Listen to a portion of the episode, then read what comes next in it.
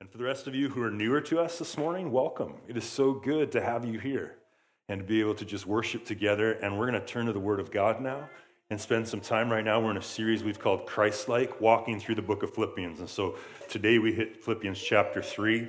Uh, and if you've got your Bibles with you, I'm going to read verses 7 to 14 for us, uh, and then we'll, we'll dive into it together. Philippians chapter 3, starting in verse 7, says, but whatever gain I had, I counted as loss for the sake of Christ. Indeed, I count everything as loss because of the suffering worth of knowing Christ Jesus, my Lord. For his sake, I have suffered the loss of all things, and I count them as rubbish. In order that I may gain Christ and be found in him, not having a righteousness of my own that comes from the law, but that which comes through faith in Christ.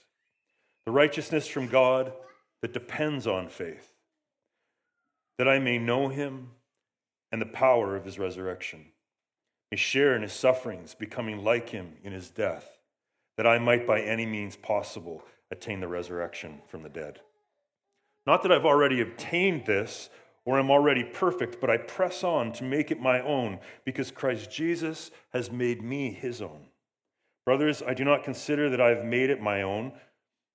But one thing I do, forgetting what lies behind and straining forward to what lies ahead, I press on towards the goal for the prize of the upward call of God in Christ Jesus. This is the word of the Lord.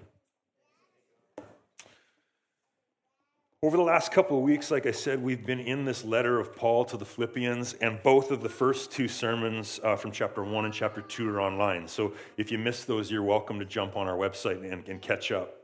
Uh, but today we jump into chapter 3 and continue to consider, as we've been walking through this whole letter, we've been considering what it would mean or look like to pray a very simple prayer, but kind of a bold prayer. So the prayer would sound something like this That I might know Jesus and be made like him. So we're actually, as a church, praying that right now.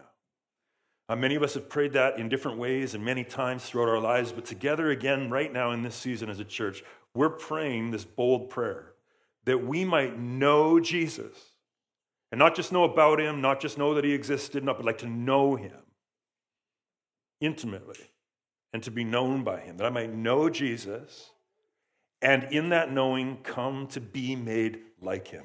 We want to become Christ like. It's a big prayer, it's a bold prayer.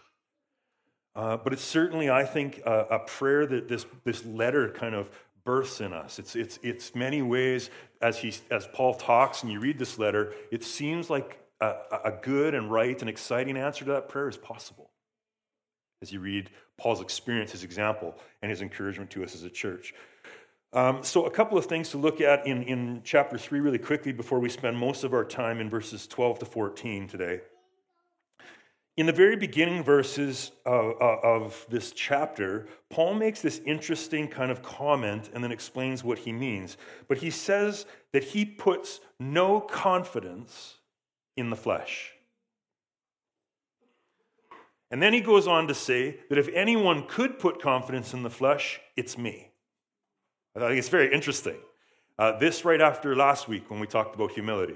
So we know Paul's probably not flipping it on its head. He's not trying to be egotistical or try to like brag. He's just saying, like, the reality of it is, I was born to a Hebrew family, raised well in that family. And part of that raising was that I followed God with everything I could. I did my best. And that led me to be a Pharisee. So it just kept, I just kept doing better. I had a lot of reason to put confidence in the flesh.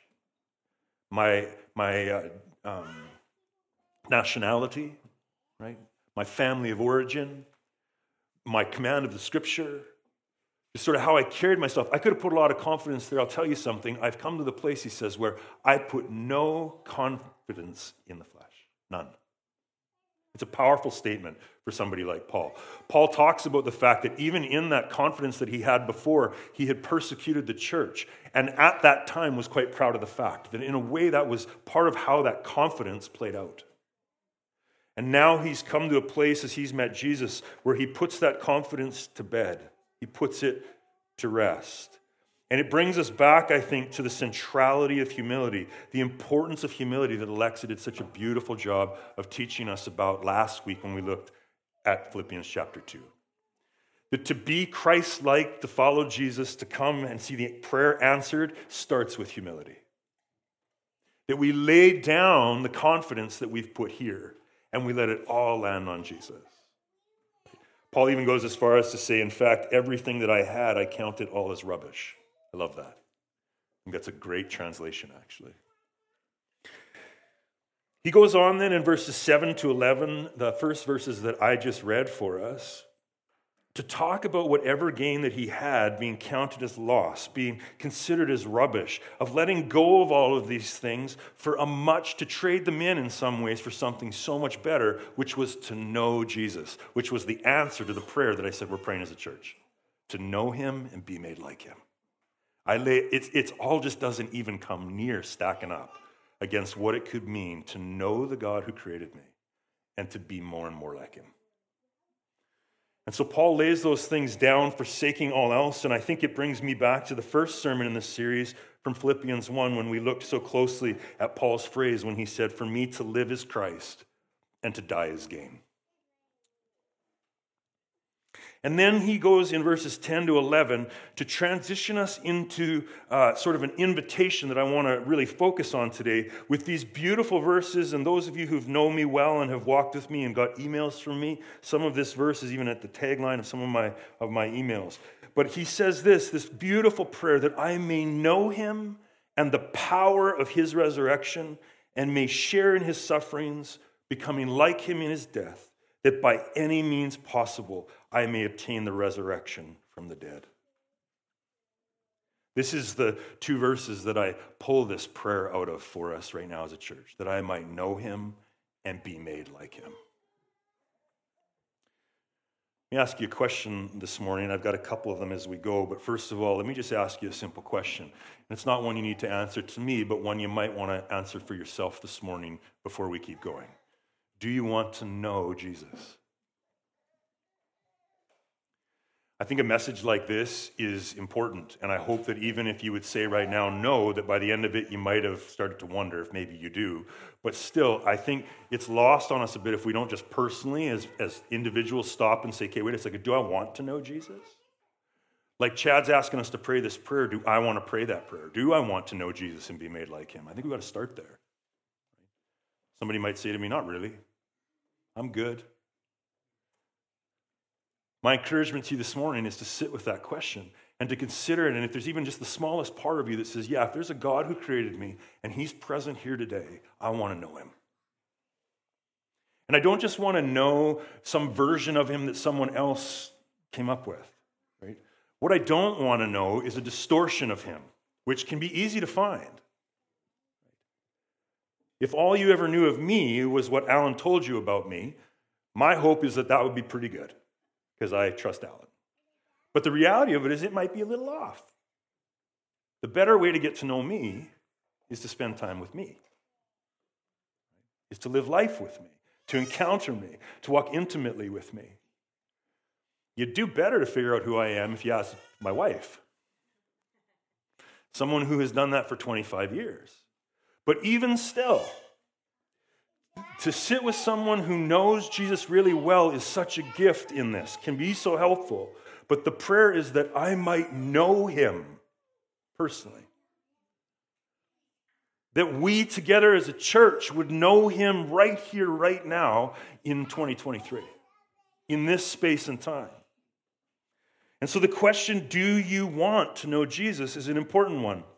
Um, our catechism that we've been working through over these past few weeks, Jonathan pointed this out to us on Wednesday night, but it says this in the section right before we talk about a rule of life and of prayer. For Christians, knowing and loving God is life's central activity. I love that statement because it's so clear, so simple, so true, so convicting.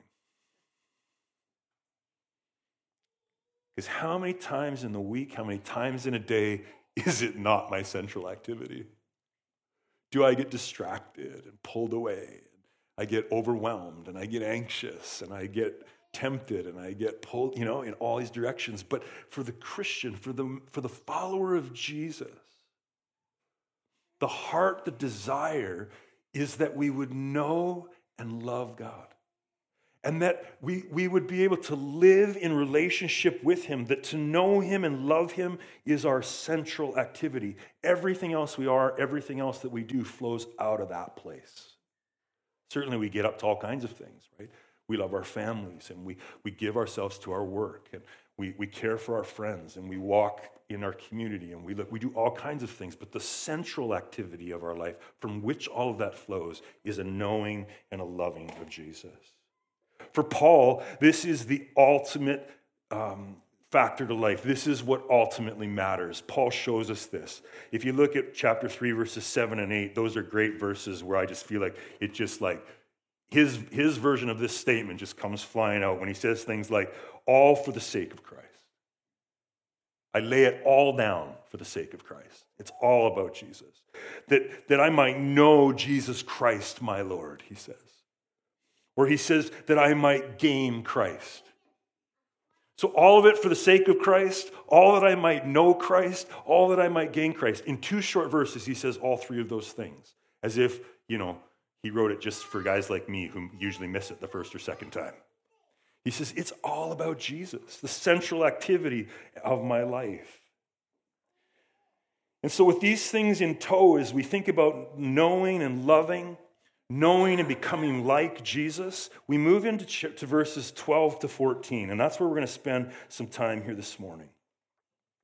We'll start with this, where when you look at uh, verse 13, partway through, Paul says, This is my prayer, and this is my goal, and this is my um, priority, but I want you to know I'm gonna, here comes the humility and truth. I haven't I'm not arrived, Paul says. Right? The Apostle Paul.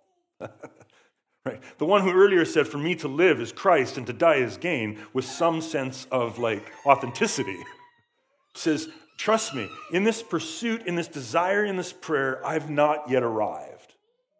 But I'll tell you what I am I'm in hot pursuit. I strive, I press on, I pray that prayer, and I pray it regularly. And he says that as he does that, he presses on, and the first thing we'll look at is where he says in verse 13, forgetting what lies behind. To know Christ, we must, as verse 10 says, share in his sufferings and become like him in his death. In other words, to follow Jesus, we need to die. Jesus said this to his disciples. He said, If you want to follow me, you have to deny yourself, take up your cross, and follow. If you want to follow me, you need to die. There's a death involved. And part of the forgetting what lies behind requires this death. Hear the words of Jesus in Luke chapter 14, right after he talks about what it is to be a disciple. This is kind of how he concludes one section where he talks about what it is to follow. He says, Therefore, any one of you who does not renounce all that he has cannot be my disciple. Whew. Now, there is like a phrase you don't see on the front page of a church's website.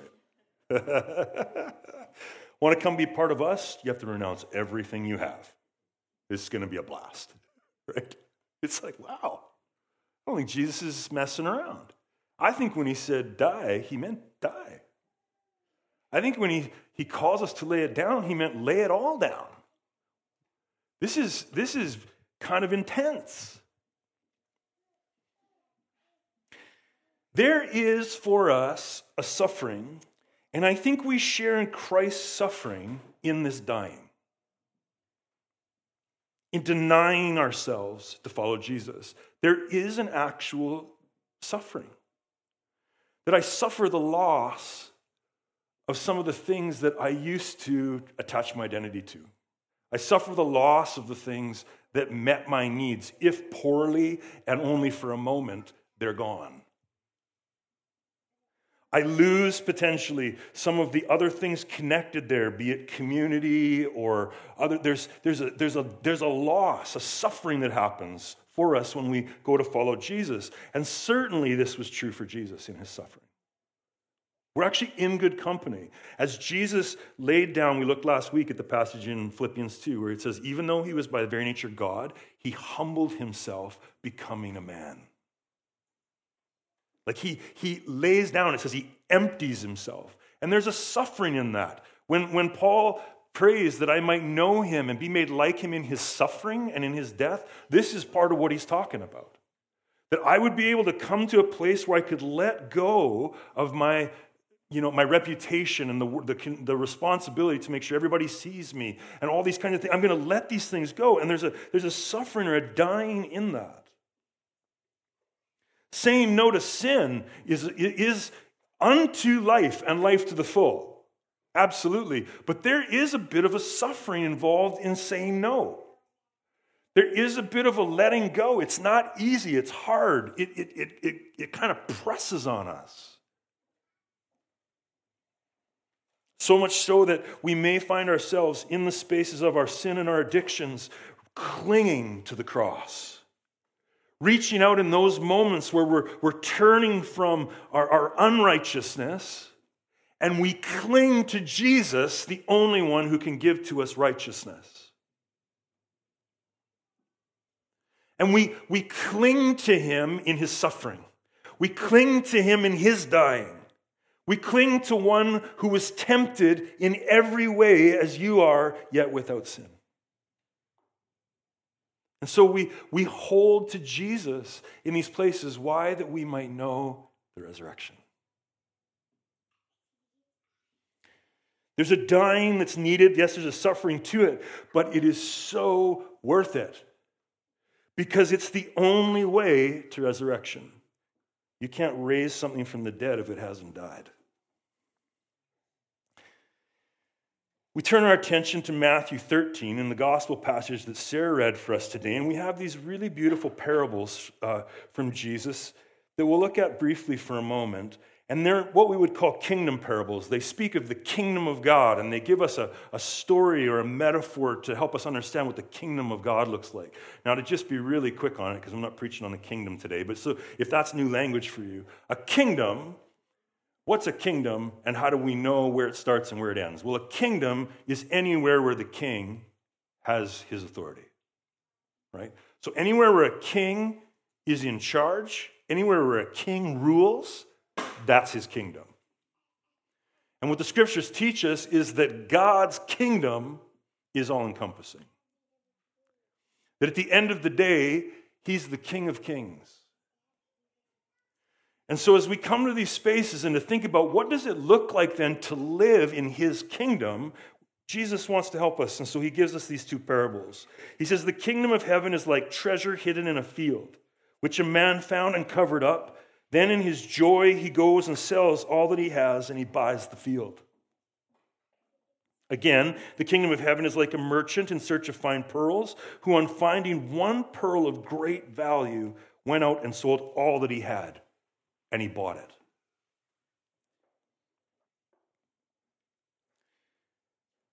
Forgetting what lies behind, Paul goes on to call us or to say, by his own example, that I forget what lies behind and I strive for what lies ahead. That I strain forward, the ESV says, to what lies ahead. What I had, I count it all as rubbish. Why? Because he's experienced something like what Jesus is showing us in the parables. He found the treasure in the field, he found the pearl of great value. And it was none other, none less than Jesus himself. And so he's found the treasure, the prize, the goal. It's Jesus, that I might know him and be made like him. And Paul is ready to bet the farm, to let go of everything else to buy the, to buy the pearl, to take everything he has and acquire that field for the sake of knowing Christ and Him crucified. And so, forgetting what lies behind, all these things that we thought made us us, all these things that we thought gave us value, All these things that we thought impressed and made us worth knowing, loving. We lay it down. We lose our life, Jesus says, so that we can find it in Christ. And so we don't only forget what lies behind, Paul says, but we strain forward to what lies ahead. We, we don't only give up on the, the treasure or the field or the pearls that we've known and weren't good enough, but we strive and do everything we can to take hold of the treasure, the prize, the pearl that has come to revelation in our lives. Pressing on towards the goal, the prize of knowing Jesus, my Lord. He is the treasure, He is the pearl. Now, many of you who know me know I'm not a big sports guy, but I know that we've got some sports guys here. Uh, and I watched a Netflix documentary the other day. This is kind of how I do sports. I, I watch it on um, 100 times speed um, as they, they, walk us through. But it was uh, an incredible documentary that a few of us have talked about before called Quarterbacks. And they followed three NFL quarterbacks through their season. And one of them was a man named Kirk Cousins. And all the sports guys go, yeah. Kirk Cousins is one of the greatest uh, quarterbacks in the NFL presently and an incredible guy. But the other thing about him is he's an incredibly true and authentic man of faith who really loves Jesus. And I was reading this article uh, of somebody who wrote, having, um, I think it was in the Washington Post, who wrote after watching an episode where they kind of interviewed Kirk and talked to him about something particular. Let me read you um, what it is. This first, I'll start with the quote of this is what Kirk said in the, in the documentary. If we're on a Sunday to Sunday schedule, unlike most quarterbacks, I choose to take Tuesday entirely off. About eight years ago, I made the decision that I'm going to truly rest for 24 hours a week during the season. I think, if, I think at first it threw the coaches off a little bit. Wait a minute, our starting quarterbacks not going to be in the building all day on Tuesday? We're not even going to see him, but it's just something that I felt was important. On Tuesday, I'll do anything that isn't football. On the specific Tuesday featured during the show, Cousins leads his kids into the car for, from preschool, takes a walk with his wife, answers fan mail, goes to the bookstore, and apparently never studies film of the upcoming opponent or self scouts his own film or does anything whatsoever amid for preparations of the next game. I love it. Like the guy writing this is just, you, as you read it, you're just perplexed. He's just like, on one hand, if it works for Kirk and his family, that's fine. Football season's a five month grind, six for the teams that get the furthest, and he hasn't suffered for the habit financially. He's signed multiple significant contracts, and he'll get another one with the Vikings or someone else in 2024. On the other hand, and as Kirk admits, his refusal to work on Tuesday is unlike most quarterbacks. Most of them are working towards a goal of winning on Sunday. The quarterback of the team, the, the Vikings, will be facing, is working towards the goal of specifically beating Cousins. Remember what Tom Brady said in the trailer of his Tom versus Time documentary what are you willing to do and what are you willing to give up to be the best that you can be? You only have so much energy, and the clock ticks on all of us. If you're going to compete against me, you better be willing to give up your life because I'm giving up mine. For Brady, that statement contains multiple truths. He has seven Super Bowl wins, and he's regarded as the greatest player of all time. However, his life eventually was indeed turned upside down, apparently in part by his inability to stop. Cousins has balance.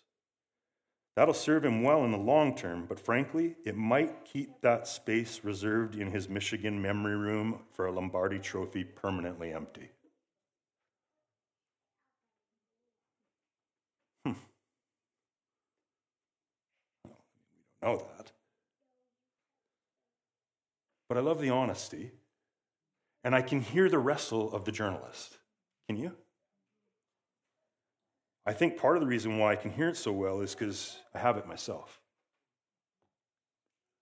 I want to do this. I want to, I want to follow Jesus. I want to, I want to press, I want to press forward. I want to pull stuff off in my life. I want to be known. I want people to remember my name. I want to, you know, you go on and on and on, and you, whatever your Lombardi trophy is, right? It's, it's hanging out there and it tries to grab you constantly. Paul says, rubbish. And Kirk Cousins says, rubbish. It's not that Kirk is, a, I mean, you watch the documentary, he's incredibly disciplined. He works very hard at his, at his career. But what he can say is, I count it all as loss for the sake of knowing Christ Jesus, my Lord. I can't give that up for this. And it pulls us into this space. Now, the language of straining, the language of pressing on towards the goal, the prize, how's that hit you? It can sound dangerously close to works righteousness, can't it? It's kind of troubling. When I read these passages, certainly in light of the Reformation and probably ever since, but in our current day, it hits us and we think, boy, that just sounds wrong. But we're reading the letter from the guy who pretty much like on the nose informed the Reformation, the one who stepped into the church when their works righteousness was ruling and said, this isn't right. So I think we have to step back and say, okay, wait a second. I don't think that's what Paul's saying, but it sounds like that. I forget what lies behind and I strain forward for what lies ahead. I press on. Well, here it just feels like my effort now is going to get me where I need to go. I hope that troubles you if that's how it sounds to you. It should. Because if you're smart like most people, you know that you can't press on hard enough. You can't strain hard enough. You're not going to pull it off.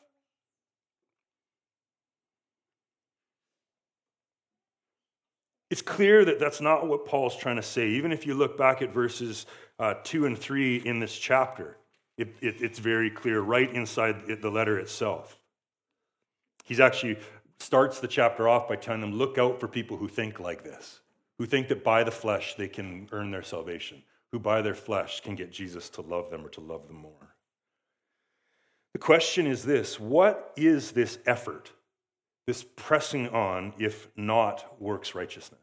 And I think it's an important question because there's something beautiful that Paul's inviting us to here.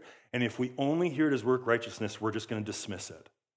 And we're going to miss what I think is actually important for us today.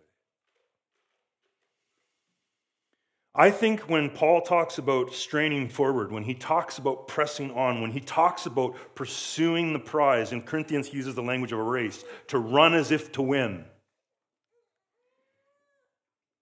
What he's talking about isn't works righteousness. What he's talking about is the natural outflow of grace in our lives. What he's talking about is the right and true response of someone who found a treasure in a field, someone who found a pearl of great value. To use the language here at Emmaus Road, someone who encountered Jesus. That having encountered Jesus, I start running. And I start shedding every weight that would hold me back from full, complete, in depth communion and intimacy with Him. I want Him in my life.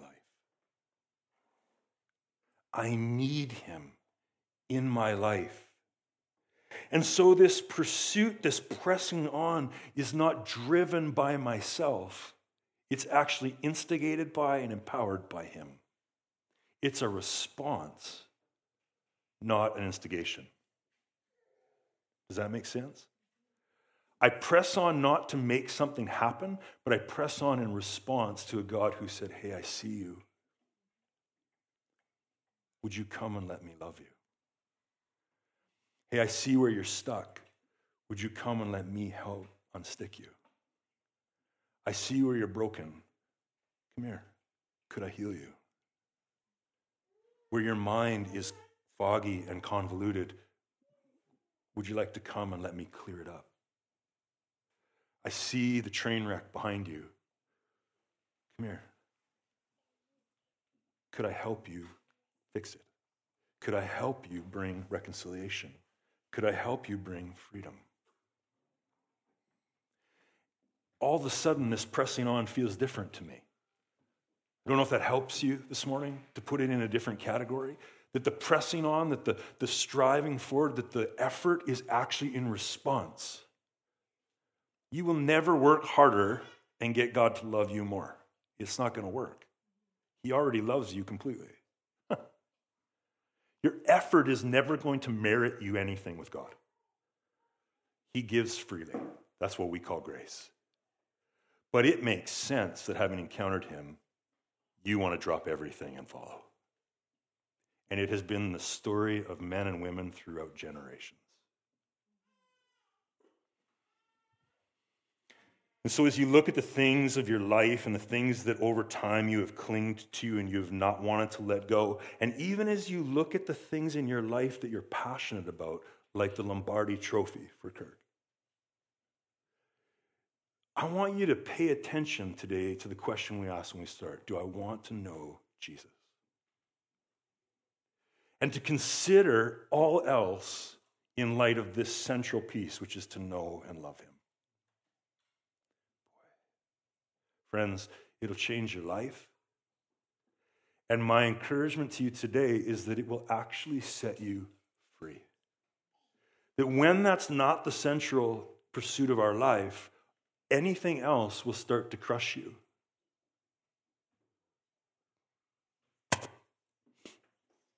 One of the greatest joys and, and gifts of my life is my marriage.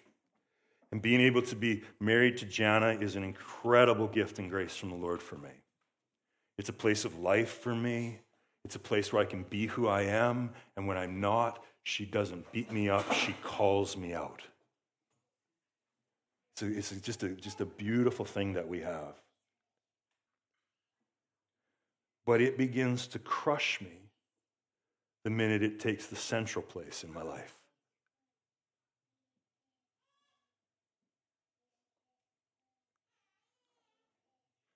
If it becomes the space where I look for my salvation, where I look to know that I'm okay. But when I look to Jesus and I lay it down, when for me to live becomes Christ and to die becomes gain, the beautiful picture is that suddenly my marriage is, is even sweeter. It doesn't get lost, I find it. And so, in the forgetting all that lies behind, friends, let me give you some good news today. You will not end up just absolutely impoverished. Because we cling to all that stuff because we want, we need, we, you know, at the bottom of it, there's some real longing.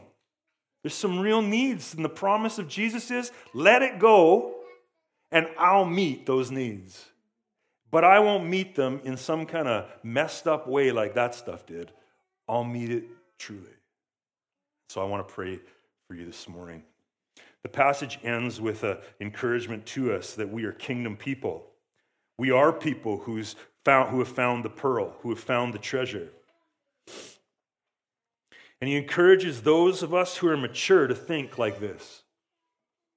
So, part of what he's saying is as we grow, um, there is a suffering toddler in all of us. He says, Listen, this call of God, this way of Jesus, let all who are mature think this way. And part of what he's, he's speaking to the, the toddler in all of us who goes, No, I want my way. care if my addiction isn't good. That's the toddler, right? It's, it's the toddler who's just like, have you ever held on to a toddler who wanted to run off a cliff and if you let go, you're pretty sure they would? Right? It's the toddler in us who feels the suffering of being held, of being told no. Not because we want to rip you off of the joy of flying, but because you can't fly. You're a citizen, Jesus, Paul reminds us, of heaven.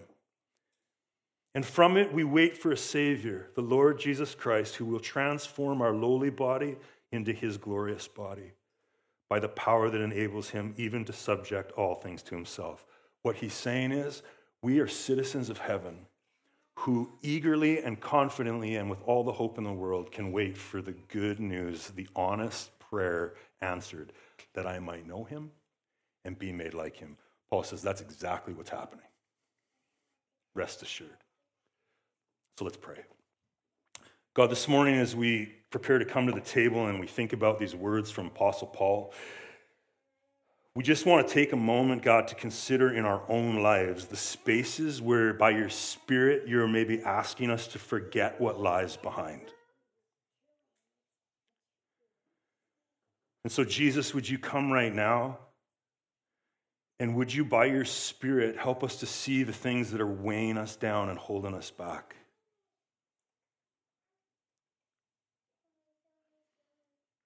The things that, in, in the light of Jesus, quickly become rubbish. And give us the courage today, even as we come to a confession, give us the courage today to let go of those things. To turn from, to forget what lies behind. And to strain, to press on for what lies ahead. Lord, for anyone in this space who answered our opening question of, Do you want to know Jesus with a yes? I just pray right now that as we come to this time around the table, that we would have the incredible gift of an encounter with Jesus. Lord, that we might know you and be made like you.